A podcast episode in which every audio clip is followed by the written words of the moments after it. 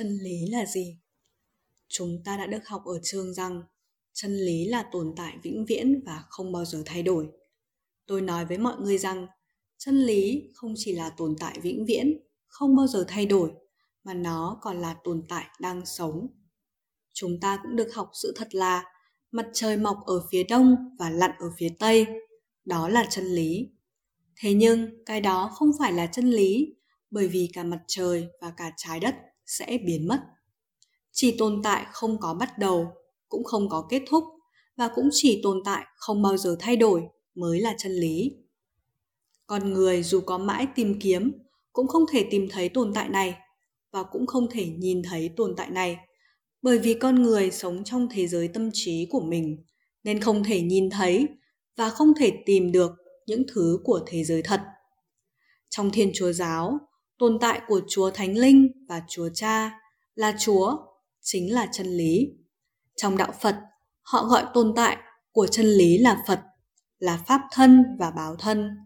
Trong đạo hồi, họ gọi tồn tại của chân lý này là thánh a la và trong tín ngưỡng dân gian của người hàn quốc, họ gọi là han Oilim là tròn cơ thể và shin, tâm trí.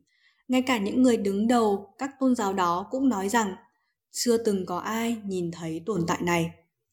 Chúa, phật, thánh a la tồn tại là chân lý, là khoảng không của vũ trụ. Ở khoảng không này có linh và hồn tồn tại. Khoảng không của vũ trụ này là tồn tại của linh cơ thể. Và thứ tồn tại là một thần trong khoảng không đó là hồn, tâm trí. Tồn tại này, tồn tại ở mọi nơi trong vũ trụ là tồn tại luôn sống. Tồn tại này đã sáng tạo ra mọi vạn vật trên thế gian này. Trong phật giáo nói rằng, mọi thứ xuất hiện dựa vào đất, nước, lửa, gió. Theo tín ngưỡng dân gian của người hàn quốc han oi lim nói rằng, mọi thứ sinh ra dựa vào sự hài hòa của trời đất. Mặc dù cách nói khác nhau, nhưng ý nghĩa lại giống nhau. Tất cả vạn vật trên thế gian này đều đến từ khoảng không của vũ trụ này và trở về nơi đó. Con người có thể nhìn và biết được tồn tại này khi họ có nó trong tâm trí của mình. Thế nhưng, con người sống trong thế giới tâm trí của bản thân, thế giới bị trùng lập với thế gian nên con người không nhìn thấy và không biết được tồn tại này, vì thế gian không có trong tâm trí của họ. Nếu nghiệp, thói quen và cơ thể của bản thân biến mất, thì chẳng phải thế gian này không có gì cả hay sao? Nếu con người không tồn tại, thì chẳng phải cũng không có bất cứ vạn vật nào trên thế gian này và không có thứ gì hay sao? Con người có thể nhìn thấy linh và hồn của vũ trụ là tồn tại của chân lý. Khi tồn tại là mình, không tồn tại, và chỉ còn lại khoảng không vũ trụ. Tồn tại này phải có trong bạn, thì bạn mới có thể nhìn và biết nó.